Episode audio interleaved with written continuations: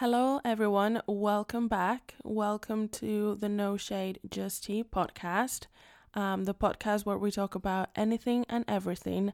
I'm your host, Anna, and thank you for joining me in today's episode, everyone. Before we start, as always, let me remind you that you can follow me on Instagram at noshade_tea, and by clicking the link in my bio, you can subscribe to the free newsletter that is coming out on the 1st of every month and the 15th of every month. I'm going to be discussing many different things like entrepreneurship. I'm going to be talking about my podcast and the guests that I have. So if you're interested, click the link in my bio and subscribe. Now, I just finished editing the conversation that I had with today's guest, Amber, and I'm very, very excited for everyone to listen to it, but I'm gonna give you a little bit of information about her so you know who she is and what she does and everything like that. So Amber is an emotional eating, digestive and hormone expert who helps professional women achieve optimal health through mindful eating, self-care and overcoming self-sabotage with food. Her podcast, The No Sugarcoating Podcast, has over 500,000 downloads, over 200 episodes, and is listened to in over 82 countries. She was featured on TV personality Whitney Port's podcast, and she has also appeared on local TV 50 times in the last 3 years alone. Amber overcame her own emotional eating after gaining and losing more than 1,000 pounds and spending over $50,000 on binge food and spending 5 years balancing her hormones and digestion. Now she helps others achieve body freedom so they have the confidence and health to create amazing lives. If that's not an amazing introduction, I don't know what is, to be honest. I talked to her a couple of days ago and we were talking for, I think it was like an hour, and it was an amazing conversation. I learned so much, and I'm hoping that by listening to this episode, someone that might be going through the same thing can find a safe space to listen to her story and to give that person a little bit of hope that you're not alone and you have someone there for you that has been through the same thing. And also for other people that might be interested in mental health and overcoming addiction and stuff like that, this is the perfect episode for you. And I'm very, very excited. So yeah, I think without further ado, this is my conversation with Amber. But hey, this is no shade, just tea.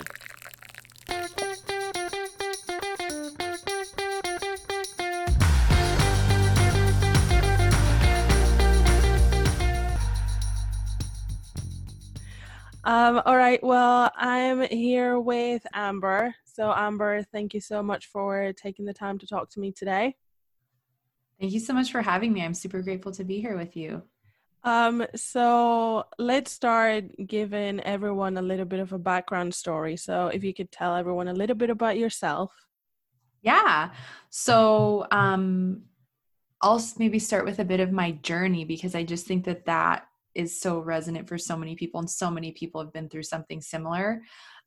So for me, I went through a very unhealthy relationship with food, unhealthy relationship with my body image. I from a very young age, I was about 5 when I had my first experience that really made me become critical of my body, I guess you could say. And I was going on the school bus for the first time, and I had gotten on the bus, and as immediately after doing so, the older boys on the bus started to call me ugly and started to call me fat. And it really hit deep, because I thought they're complete strangers. They don't know me, so it must be true. It just felt embarrassing, because then everyone else on the bus started laughing at me. And then I was just like, okay, I guess I don't trust boys, and I don't want to have friends that are boys because they're mean. And it really made me very shy. And I really took that identity on of what they said to me. And so I really spent the majority of my, I think I started dieting when I was 10, had a very emotional relationship with food from a young age, because food never called me names. Food tasted good. It made me feel good. And I think my mom and I always had a very emotional relationship with food, as it was a way for her to compensate and give me the food that I also wanted, because there's just certain things we weren't able to do together, because she was diagnosed with multiple sclerosis before she was born. And so I think just the fatigue and some of the symptoms she would get just probably made her feel bad that we couldn't do certain things. And so her way of compensation was, what do you want to eat? Let's eat this together. Let's go get this food. And so I thought it was just normal to grow up with this abundance of sweets and baked goods and junk food and candy and going to get fast food whenever we wanted and that kind of thing. And my mom definitely had more of the sweet tooth, and my dad, he was into chips, but it wasn't really for him, like snacking and stuff wasn't really a big deal. So that was definitely a mother-daughter thing. And then, you know, dieting all through my teens, really just hating my body, always wishing I was thinner. I just always used to wish that, because I thought when you're thin and you're really pretty, like you're super popular, all the boys want to date you, you have success, you make a lot of money. Like that's what we're taught, I feel like, sadly, or what we have been. And so for me, I just really had it so deeply ingrained within myself that I'll probably never have all of that because I can't seem to get to that place. And so for me, my food addiction really came full force and hit really hard when I had ended a relationship and got broken up with. And it just really hurt at the time. It was like the first serious relationship. And I just literally was so upset about it. I could barely eat. And so then I noticed I started to lose weight really quickly. And that secretly made me really excited, because I'm like, maybe I'll finally lose the weight. And so I kept restricting and over exercising like 2-3 hours a day, got to my quote unquote goal weight really fast, but then realized I'm not happier. My life didn't get perfect. Nothing's really improving. My period's disappearing. I'm attracting guys who are very superficial and just want to date me because of the way I look. Mm-hmm. I was becoming even more critical of myself. In fact, it didn't get better. It was like, ooh, maybe I could lose like 2 more pounds, and ooh, maybe like I can get rid of that like a little bit of extra, you know, skin on my arm. And I still had that little lower abdominal weight. Like it just, no matter what I did, it wouldn't go in. It's like I was fighting with that part of me for so long, because society's deemed it like if you have a flat stomach, like you're everything. And it's just such BS. It's so not true. And so like I was fighting with my body to have a flat stomach, which like I'm never going to have that flat. Like I just have this little, but I love it. I embrace it. Like it's a part of who I am, and I don't dislike it at all anymore. I love all of me plus that. And I'm like, I'm never going to have that. And that's okay. And I don't need that, because I'm healthy, I'm happy, and I love myself now. However, I fought with it so deeply to the point where when I started to binge, which was a couple months after, you know, the weight loss, mm-hmm.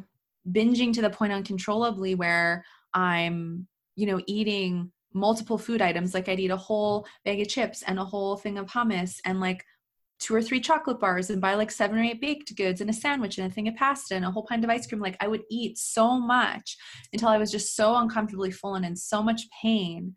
I did go through a period of binging and purging for about 6 months, but realized this is not a healthy way for me to deal with this. I'm not taking responsibility by, you know, getting sick. And so I was like, I need to take ownership for this. And like, if I binge, I need to sit with the discomfort, because I did this to myself. And so it was after that for me that the real low point was, you know, finishing a binge one night, being worried for my life and my health. I was just thinking, and I'm 21 at the time still, and I'm thinking, am I going to make it to 30 if I keep this up? Because I was binging and, you know, over exercising and fighting with my body, like almost every day this was happening. Right. And so I was just concerned for the health issues I was creating for myself, because I was now bloated all the time, no matter what I eat. Even if I was eating something healthy, like I just had so much pain and discomfort, and my weight was up and down 30, 40 pounds every 3 or 4 months. Like, none of that's good for your physical health, let alone what was going on with my emotional health. Right.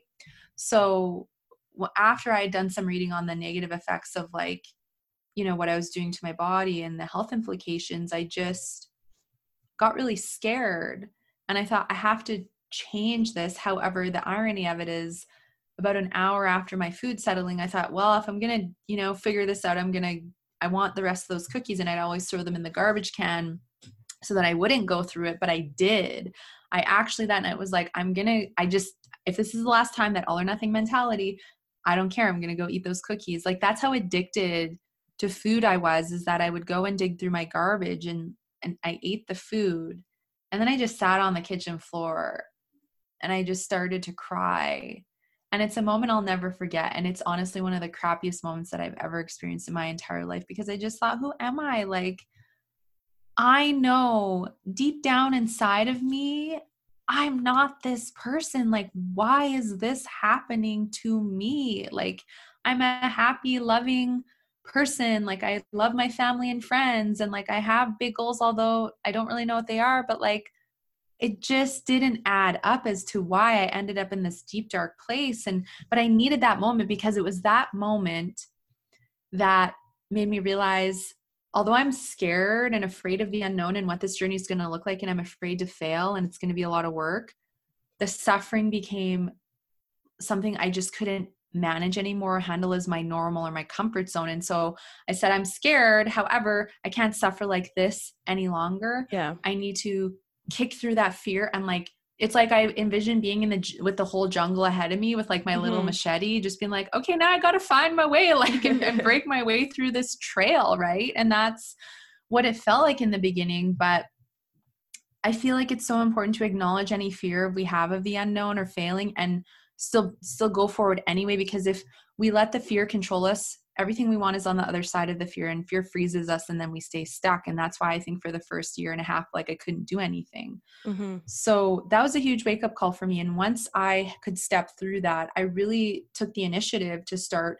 reading and researching about food, and finding out that, you know, sugar is 10 times more addictive than cocaine, and that the casein is the protein in dairy, and gluten's the protein in wheat that excite the same part of the brain as heroin. Like, it blew my mind to read about this stuff and start going, there's nothing wrong with me. Wow. Like, I'm addicted to these foods, and they make these foods addictive so that you lose control, right? Just with, you know, the relationship with food that I had. And then I started to read how certain foods were negatively impacting my digestion, and why I was so bloated, and, you know, what helped with blood sugar and cravings. And so I changed the way that I ate. I did cut out wheat, dairy, and refined sugar, partially because I kept losing control with them. And I knew that to gain traction with the binge eating, that having those out would be helpful. So after dozens of attempts, I didn't just do it the first time. It took me dozens of tries to get there, because I kept falling back. But, you know, doing that helped me go to the next level of less binging, but still wanting to binge. But now I wanted to eat 10 bananas and a whole jar of nut butter, or like I'd go to the store and buy like a huge bag of cashews and just sit down and eat them all. Or like I couldn't have Lara bars or macro bars or anything like that in my house, because I would just eat them all at once. So when I realized, and this is important, because I think so many people just think I just have to have more control around the food, and that's not the case. It's the emotional part of the journey that then I really discovered, which is kind of like, did you feel like your addiction to food changed in a way of like, you weren't addicted to like sugary foods or dairy or gluten foods, but then you became addicted to other kind of food, like exactly. And the reasoning behind that was partially because the more you eat something, the more sensitive you become to it. You actually crave your food sensitivities. It's called a cerebral allergy. So from the physical standpoint, also though, what I really came to realize on the more emotional part of the journey was I'm going to keep binging until I figure out emotionally what's fueling me to do this, right? Mm-hmm. And that's when I really learned I didn't know how to love myself. I hated my body. I was just innocent. I never was taught. We aren't taught. I didn't know how to manage stress in a healthy way. And I didn't know how to feel my emotions. And I was scared to feel like fear or worry, or like if I was having a bad day and felt like negative, like I didn't know how to deal with it. And so that's what made me realize, wow, like I have this void that I'm trying to fill with food that never will be filled with food, because it's a lack of self-love. And that's really when I embarked on that deeper level of journey, which was starting to identify what was triggering me to eat. And so I kept writing it down. And still to this day, the list that I give my clients, I created first myself when I was trying to figure it out. And so the more I could identify what was triggering me, so say, for example, I had a crappy sleep and I was tired. Well, then I knew the next day, aside from going to work, that it was important for me to come home, have dinner, and then go in my room and do self-care, because I started making social plans on a day where I was feeling tired. I just would feel more susceptible to fall back in. Or if I felt overwhelmed, you know, meditating or journaling or doing deep breathing or taking a bath, it helped to calm me down and relax me and ground me. And then the urge would start to go away, right? So identifying my triggers and starting to actually bring in a really great self-care practice, which helped emotionally, but also there was like a spiritual aspect of myself that I discovered in my intuition and like that I'm an empath. So it was really cool to see all of this kind of coming together. Mm-hmm. And as I did so, I realized that, you know, wanting to look a certain way and the weight obsession and all of that was no longer who I was and wanted to be. And so I really started to work on catching the negative self-talk and shifting it to positive thoughts, and started reading books like Louise L. Hay's You Can Heal Your Life, which is an amazing book and it's such a great place to start for people mm-hmm. who are wanting to, you know, go on this journey. And starting to recognize that I just had all this old programming that I needed to spend time on doing, and that with time it would all come together, which it did. It's like all of these things that I did on my journey helped me love myself. It wasn't just one thing. It was doing the physical and changing my eating and being mindful with food and dealing with my emotions and allowing myself to just feel, like if I felt sad, it's okay to feel that and just feel it, you know? So that's what really helped. Did you have the same way you had that breaking point when you realized I'm addicted to food? Mm-hmm. Did you have the same kind of breaking point when you realized the root problem of my addiction is my emotional problems that I haven't dealt with for years? Did you mm-hmm. have that kind of breaking point that made you realize that that was the root of your problem or your addiction? Mm-hmm. Yeah. And I think really when I realized that was when I had cut out the wheat, sugar, and the dairy, but I still was binging on those like healthier foods. Mm-hmm. That's when I realized, wow, this is actually not about the food. It's that I'm using food as my crutch. However, my insecurities, my, you know, self-loathing toward myself and my not having the flat stomach and the weight obsession and not feeling good enough, like that's all emotional. Yeah. And so when I realized that, that's when I really could understand that figuring out how to love myself and cope with life in healthy ways and stress in healthy ways, and that I needed to let go of wanting to be a certain weight, and that I needed to learn how to trust my body and listen to my body. That I think is truly what helped to free me from the addiction, because I overcame the habitual like behavior that I was in by getting upset and then going to food. Like I fully cleared that out of my mind. B, I came up with all these healthy ways to cope. Mm-hmm. Right. And as I did that, I built a mindful relationship with food to use food for physical nourishment, but for no longer a coping tool, because there's a big difference. Yes. Right. Because mm-hmm. we eat for so many different reasons. However, we're not taught that food is really to physically nourish the body. And yeah, you know what, if there's a celebration, enjoy a mindful indulgence. However, it's not mindful when we're eating on the run, eating, watching TV, eating and multitasking, skipping meals, and then overeating because we're not eating enough. And then going, oh, and now like when I watch TV, I eat a bag of chips, or when I watch TV, I eat cake, or whatever it is. Like that's no longer mindful. It's mindless. And we're in such a world where there's so much mindlessness instead of mindfulness. So no wonder there's an epidemic of food addictions and emotional eating and then body image self-sabotage, because over time, let's face it, for most people that I know, and including myself, the more I binged, the more easy it was for my body to gain weight. And then you're frustrated because you're like, oh my God, I'm losing control with my weight. Right. Yes. And then you panic and freak out, and then you want to diet. So it's all mindless. The diet's mindless. The punishing yourself in the gym because you overate and you need to burn off the calories, it's mindless, and it's self-sabotaging behavior, right? So mm-hmm. and mindfulness also, is so different. And it's happened to me, I don't know how many times, because I'm that kind of person. I feel like I've been on a diet since I was like 12 years old. Yeah, I hear you. But I feel a lot of people, including myself, that when people start a diet, they do it for the wrong reasons. Mm-hmm. As in, I've done it because I feel like I need to be skinny so that people like me, or I feel prettier, or boys are going to date me more. Whereas deep down, if you want to lose weight and you want to go on a diet, it's either because you want to be healthier or because you want to feel better about yourself. But I feel like a lot of people do it for other people more than themselves. Yeah, for sure. And I think that so badly we just want to be loved and accepted. But what we forget, or what we are not taught, is that you have to learn how to love and accept yourself first. Truly, love and acceptance is within you. You know, gratitude, joy, peace, happiness, you know, being there for yourself, like all of these things are within us. However, we're taught to look without us and that you have to find it in someone else or you can pay for it or whatever. And it's like, you can't go to the store and buy self-love. You've got to be willing to do that deeper work. And so I agree with you that so many people try to do this stuff for others. And that was me too. Like, I was like, oh yeah, like once I reach that goal weight, then I'll go out on that date with that guy because I'll be good enough, and all the BS that came along with it. And I really believe though, at the end of the day, we don't really need to diet. If we have a healthy relationship with food in our bodies, any form of restriction, it can fuel self-sabotage because let's face it, with any diet, you have to follow it a certain way to attain the result. And that's perfection, and perfection is unhealthy.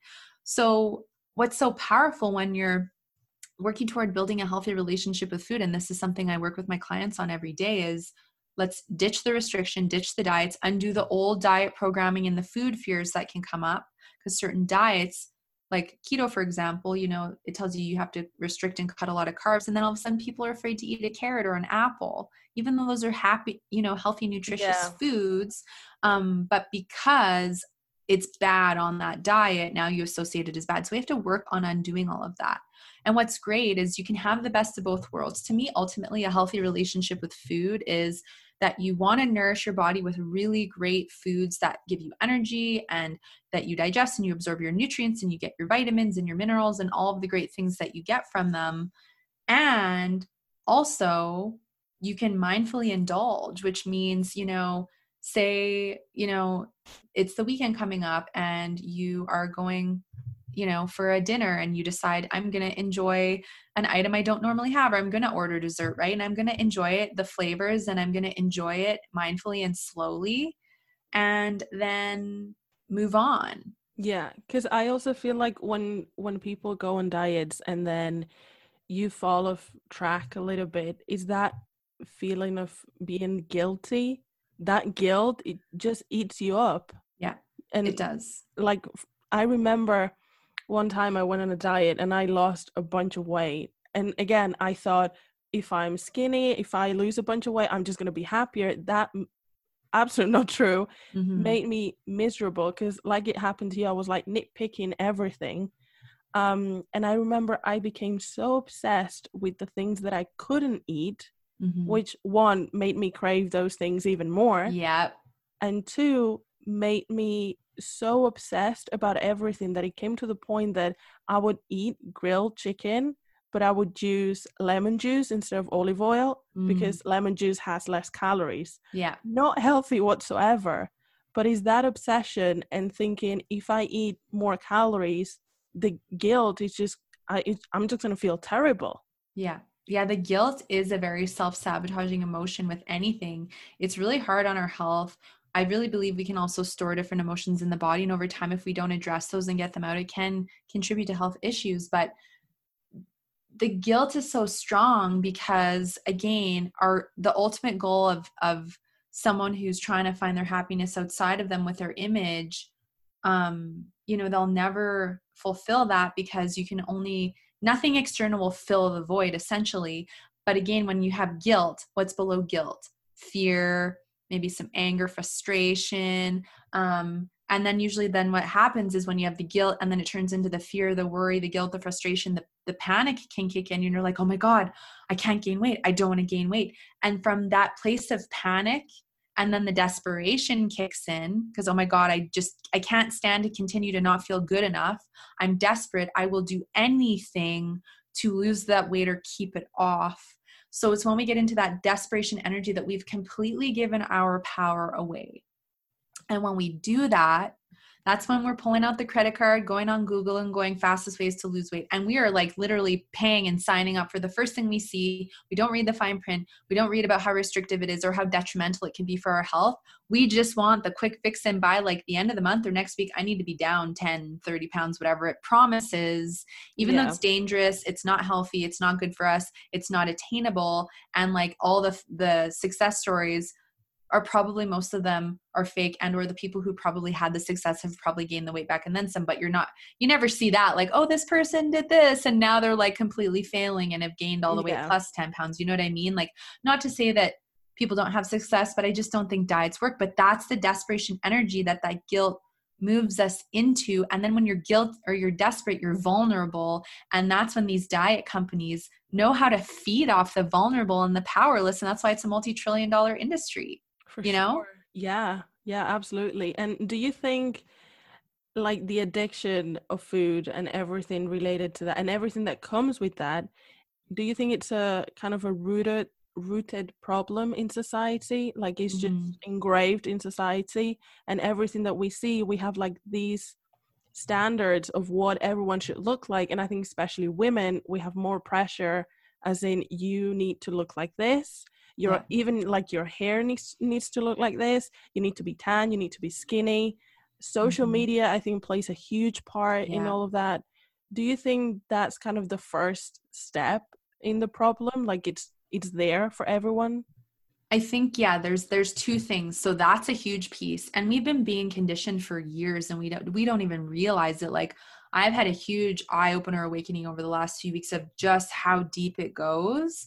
But TV, magazines, photoshopping in magazines, in social media, and they can like Photoshop people in videos now. Like it's insane, right? So celebrities, like I know we're seeing more of a positive body image movement, but let's face it, the majority of celebrities, models, right? Like all that industry, it's like, how is that what we are, being taught that those are our idols, those are the people we look up to, they're inspiring. And I'm just thinking, well, yeah, when I was little and I listened to Britney Spears, I wanted to look like her. And when the magazine came out that had the Britney Spears diet, like I wanted to try it so bad because I thought that I would end up looking like her. So that all plays a huge role. And yes, now with social media, because we're on our phones all the time and that's what they want, right? They want you to be glued to Instagram and look at a picture, compare yourself, get upset and go to the store and buy ice cream and sabotage and then get frustrated and go do the diet. The more we are and stay disconnected from ourselves and give our power away, the more desperate we are. And then we spend money on things that aren't going to work and we make the big companies a lot of money. Okay. Yeah. The other part of this, aside from that, like media, social media conditioning and all that, is our upbringing. I think that plays a huge role. So, and it's not to blame our parents or those around us who are close to us. However, if say your mom is insecure with her body, if she's a chronic dieter, if she makes comments about her body that she doesn't like herself, or perhaps, unfortunately, maybe she's telling you, oh, you need to lose a few pounds. You shouldn't eat that. That's going to make you fat. Oh, you've gained some weight. We're going to put you on a diet. Like when you're a small child and you're taking on that programming, between age 0 to 7 is when we take on all of our programming and patterning and habits and the majority of what we believe in. And so sadly, unfortunately, if your parent is innocently doing all and saying all that about themselves and then potentially criticizing you, that has a significant impact on the relationship you're going to have with your body, with food, with diet culture.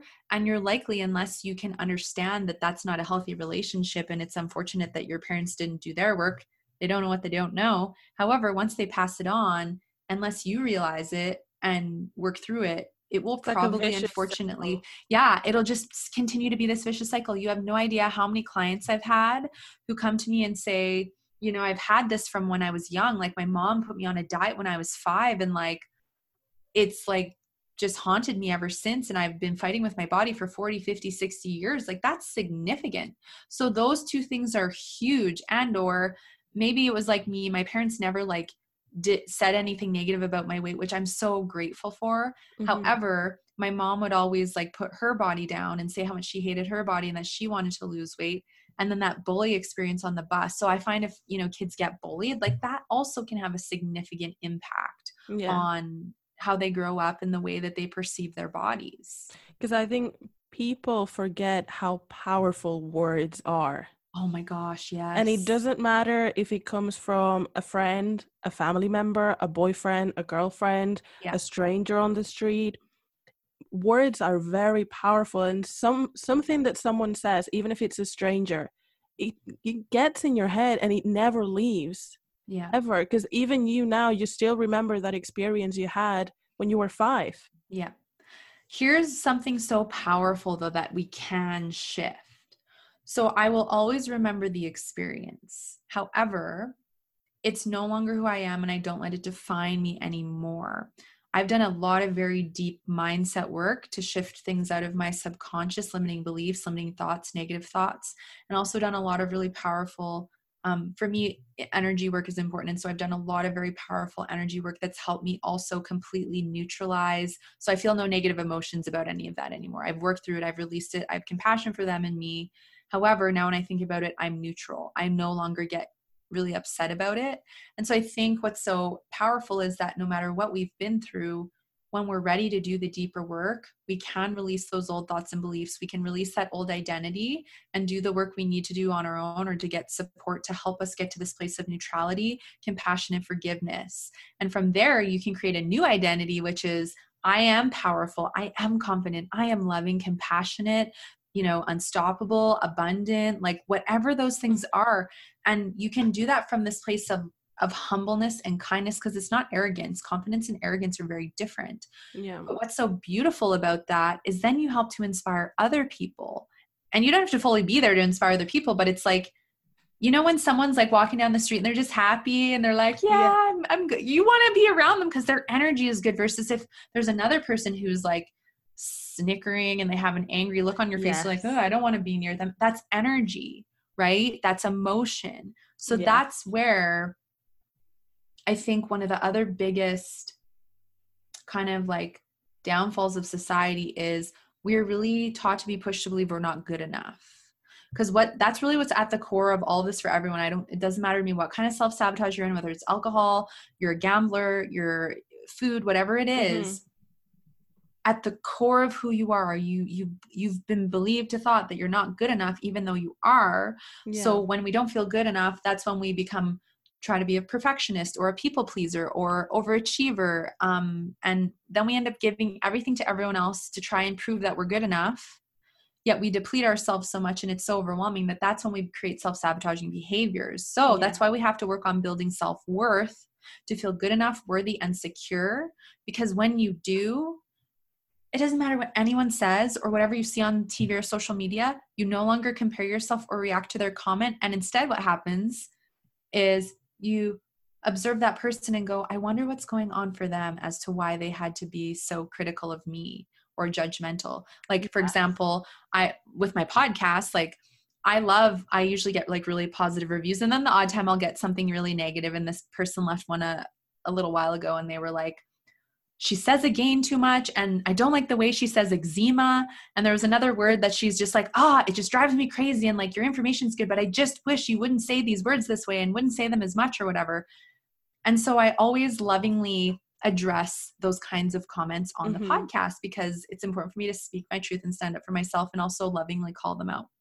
And so me 10 years ago would have freaked out and gotten so upset about it, and I would have lost sleep over it and taken it very personally because I was insecure and I didn't feel good enough.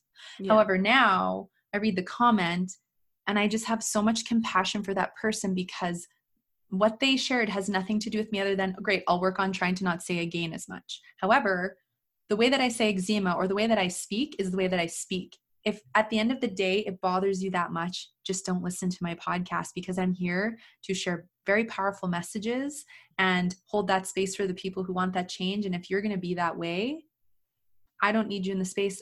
And sure. Or, if I've triggered you by something I've said, that's your stuff. It's not my stuff.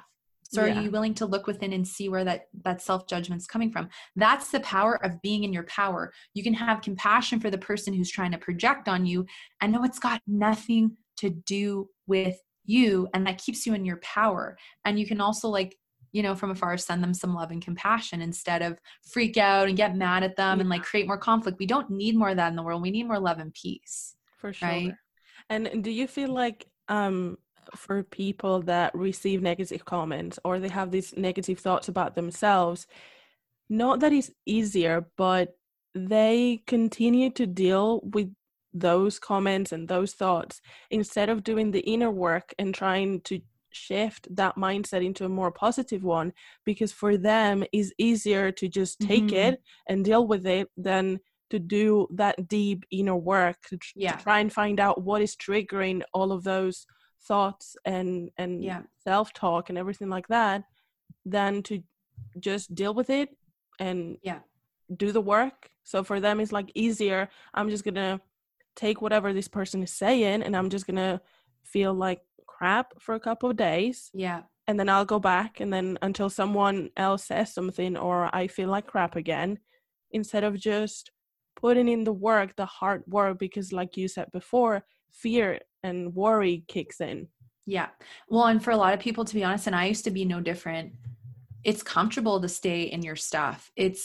It's comfortable to not take responsibility and blame other people. It's this person's fault. Like I used to blame everyone else for when I would be triggered to eat. Like it's that person's fault. They were mean to me today, or like it's that person's. And it's like, it was no one else's fault but my own. But when we're in that victim mode, which I totally was in when I struggled with it, you don't want to take responsibility because that means you have to own your stuff. You want to blame it on everyone else because you're not ready to take responsibility. And that's what happens when people are projecting or leaving negative comments or on social media, wherever it is. They're projecting because they're so upset with who they are, and they thrive off of the negativity and the drama. And I think it's so important to recognize when we get into that state and be willing to start to do our deeper work, because you projecting on others is so not fair to others because it's not your stuff. An example would be like, I had a client and she wanted to overcome emotional eating. And so she went home for Christmas to visit her family. And this was about 1.5 years ago now. And her family kept criticizing her because she was choosing to eat certain things and not eat certain things. And they're like, what diet are you on now? Why are you not eating that? What's wrong with you? And they were all projecting on her because they were all fighting with their own relationships with food, but they weren't ready to admit it or do the work. And she was, right? And so that's where in those kinds of scenarios, sometimes we have to speak up and set boundaries and go, you know what? I totally respect that you're at where you're at with your relationship with food. However, I'm working on it, and please don't make any more comments. I just, if you're going to just say negative things, don't say anything at all. Otherwise, you know what? I might have to like leave the room and just go beyond my own for a while because I'm just not going to tolerate it. And there's nothing wrong with doing that. Boundaries are important. Because I feel also people in general, they're going to make a comment no matter what. As in, if I'm eating a lot, you're going to make a comment because I'm eating a lot. If I decide not to eat certain things, then you're going to make a comment because I'm not eating certain things or I'm not eating enough. So it's like, how do I win? People are going to say things no matter what. And even if it's your family, that's happened to me. Like, I've stuffed my face with food in front of my family when it's Christmas, and they're like, whoa, you're eating too much. And then maybe next day at breakfast, I might have a coffee and that's it. Because one, I don't want to hear any more comments, but then I hear someone say, is that everything you're going to eat for breakfast? Like, what's up? It's like, well, then what do you want me to do? Yeah, I hear you. Yeah, there's a lot of judgment, but what we have to remember is we're still in a society. I think it's slowly starting to shift, but there's still a lot of people that need to do their work, right? And until they do, judgment will be there, deflection will be there, projection will be there because they think it's normal to share those opinions and share those judgments because that's what they're thinking about themselves, right? And so we have to have compassion for them because they just don't know. Will they work on it in this lifetime? Maybe, maybe not. It's up to them if they're ready and willing to do that deeper work because it is uncomfortable and it's the most fulfilling thing, but you have to be willing to step out of your comfort zone to build a healthy relationship with food in your body and work on your mindset and go to the unfamiliar. And a lot of people they just continually talk them out of it, or they just think it's going to be too much work or whatever the reasons, stories and excuses are, but then they stay stuck and they don't live the full life that they want to live because you are held back when your ego, your self-sabotaging mindset, that critical mindset is running you instead of you being in your power. And that's, to me, that's not any way to live. I want to be in my power, right? Like, your ego takes over here and there, but now I know what that is and I can catch it, right? That's freedom. That's everything. Yeah, that's freedom. That's power. That's self-worth. That's everything. That's self-love, everything. And you mentioned before when we were talking about social media and everything, you mentioned body positivity and inclusion and stuff like that. And I'm interested to know your point of view in the sense of all this movement that is going around body positivity and being inclusive and include all sizes, colors, types of women, essentially. Do you feel that that's a double-edged sword that's dangerous as well, promoting maybe certain habits that are not healthy But just because we're in this era of body positivity, everything is welcome, but maybe that's not the right thing, or that's not the best thing for people out there to see.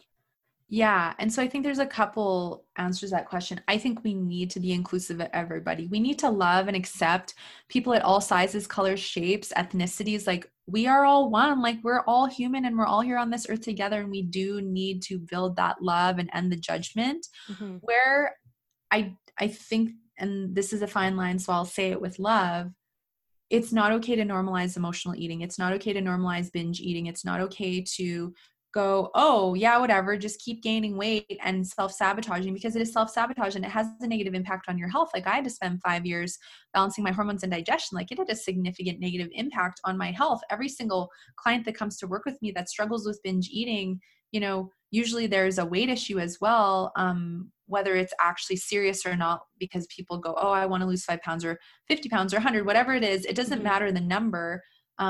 But it's to also look at how the self-sabotage with food and the weight obsession is negatively impacting our physical state of health and our mental health. So I think it's important that we love and accept ourselves at whatever size we are. However, we also have to understand that if you're continually gaining weight and putting on protection, I really believe that's what it is, where our bodies put on protection when they don't feel safe. So if you're constantly gaining weight, I think it's important to have love and compassion and be accepting. However, what if your body's putting on the protection because she's trying to communicate with you, hey, your hormones are way out of whack, and like, this is my way of really showing you and getting your attention. So yes, please love me and feel safe living in me. But I think it's time for you to investigate, like, what's going on. And that happened to me. Like, after I finished binging, I gained 60 pounds in like 3 or 4 months again, even though I wasn't binging. But it's because I destroyed my hormones through, you know, the binge eating and the dieting. And so what the weight gain taught me was I actually did learn to love and accept myself at that peak again, when I was my heaviest. Just, I was just as heavy as I was in the peak of my food addiction.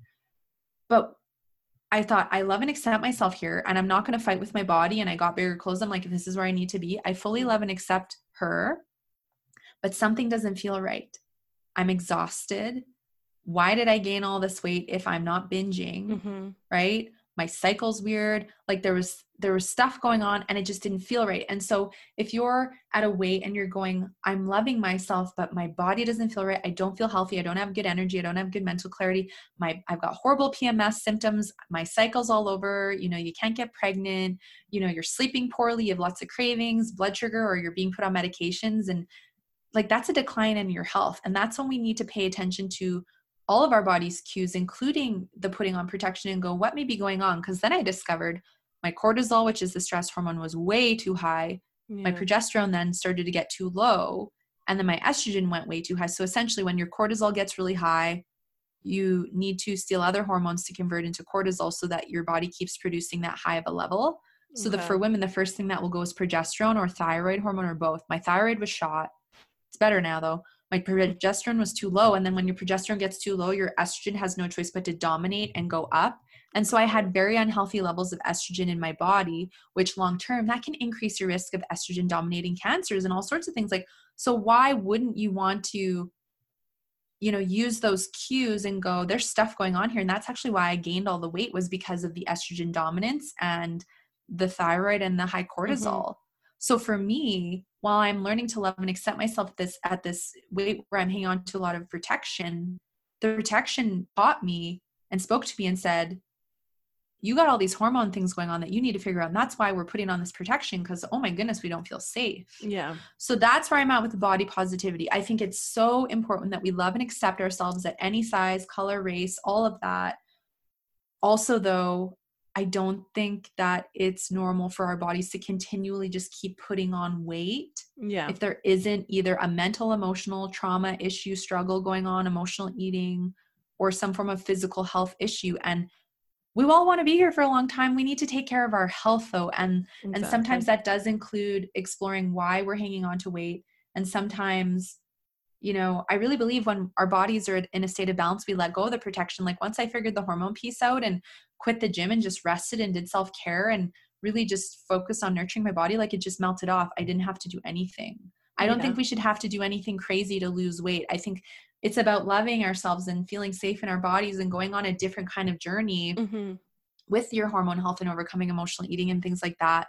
We all have a natural set point, and wherever that person decides to be, that's totally up to them. But I think the weight gain can become a symptom that's important for us to pay attention to. And I know everyone's going to take that differently. Like I said, I'm all for love and acceptance.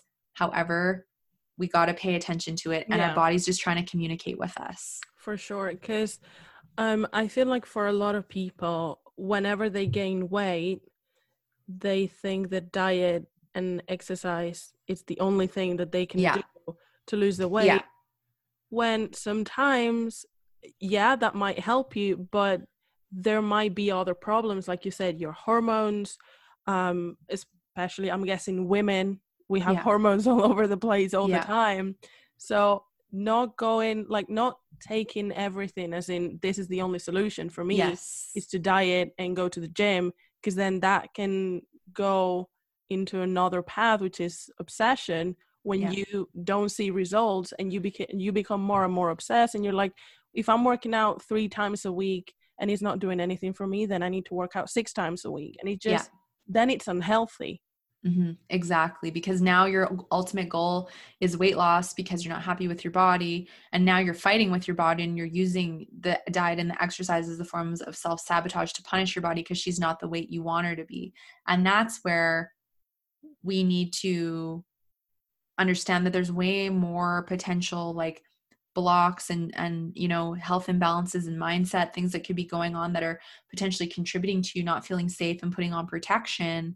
And your mindset and what you've been through in your life. And so it's to go, you know what, if I've been trying this diet and exercise thing and it's not working, that's probably because there's so many other things that you actually need mm-hmm. to explore instead. And the diet and exercise mentality, I'm all for mindful movement, but if we're distracting ourselves with that kind of fight, we'll never understand what's really going on. We've got to be willing to break free from the diet culture and that self-sabotage and go, there's all these other potential things that could be going on. Am I willing and open to explore that? And if I have no idea where to start, then get help, like get support with it. Yeah. Because ultimately at the end of the day, when you break free from that and you can, come over here and build this freedom and have all these really great things happen because you're now at peace with your body, you live a fuller life. You attract healthy relationships. You attract amazing things. Like if it wasn't for me going through my food addiction and healing, like I wouldn't have my business. I wouldn't be here talking to you right now. I wouldn't have my amazing, loving boyfriend that I have, and abundance, and like this whole life transformation. Like I have no idea where I'd be, or even if I'd still be here. And it's like, it's such a gift. I know it sucks to struggle and it sucks to suffer and it's not fun at the time. However, we have an opportunity to either keep going down the same path and keep suffering more and ending up, not well and not mm-hmm. happy. And then at the end of your life, like I always say, what would your 90-year-old self want to look back and say? Like, oh, I'm glad I dealt with that and overcame it. And I'm glad I finally learned how to love my body. Or regret. I regret not doing anything about this. I regret fighting with my body for my whole life. I don't want anyone to regret that, Yeah. Yeah. And I think it's really interesting to see how you can be your worst enemy, but you can be the person that loves yourself the most. Yes. And you have to be. Yeah. It's like black and white. It's either I love myself to the fullest and I'm like super happy with everything going on in my life, or I'm going to be my own worst enemy and I'm going to be negative about myself. I'm going to sabotage anything good that comes my way. Because that's another thing, is like when you get into that comfortable, not really, but that position of like, I'm just used to having these negative thoughts and I'm not going to deal with them. So then anything good that comes your way, you're just going to push it away because you're not used to it. It's true. And you don't feel good enough, like you're worthy, or you could create a lot more conflict because you're more reactionary and more negative. That's so true. And I think what's so important is there's the two spectrums, like there's the self-love and the self-hate. But the beauty is, in order to get to the self-love, you have to go through self-hate, little bit less of it, little bit less of it. Oh, yeah. Now, wow, it actually feels possible that one day I could love myself. And then you're like, wow, okay, maybe I like myself a little bit sometimes. And then it comes to a little bit more and a little bit more. And then, oh, maybe I do love myself a little bit and a little bit. So it's like it's a big spectrum that you go back and forth from, but ultimately when you do the deeper work, you do get to that self-love and you ultimately are there. And yes, you have moments where your ego takes over and you can, you know, be like, oh, I could have done that better. Or you get a bit hard on yourself. But when you can catch the ego and kick it back to the curb and like get back into your power, but also learn from the ego, like you have the best of all the worlds, because you realize you're human, you're never going to be perfect, but that's okay. Yeah. You know what I mean? It's also like when you feel good about yourself and you start to feel happier, then you attract the same thing. Yes. Like you attract positivity, you attract the good people in your life.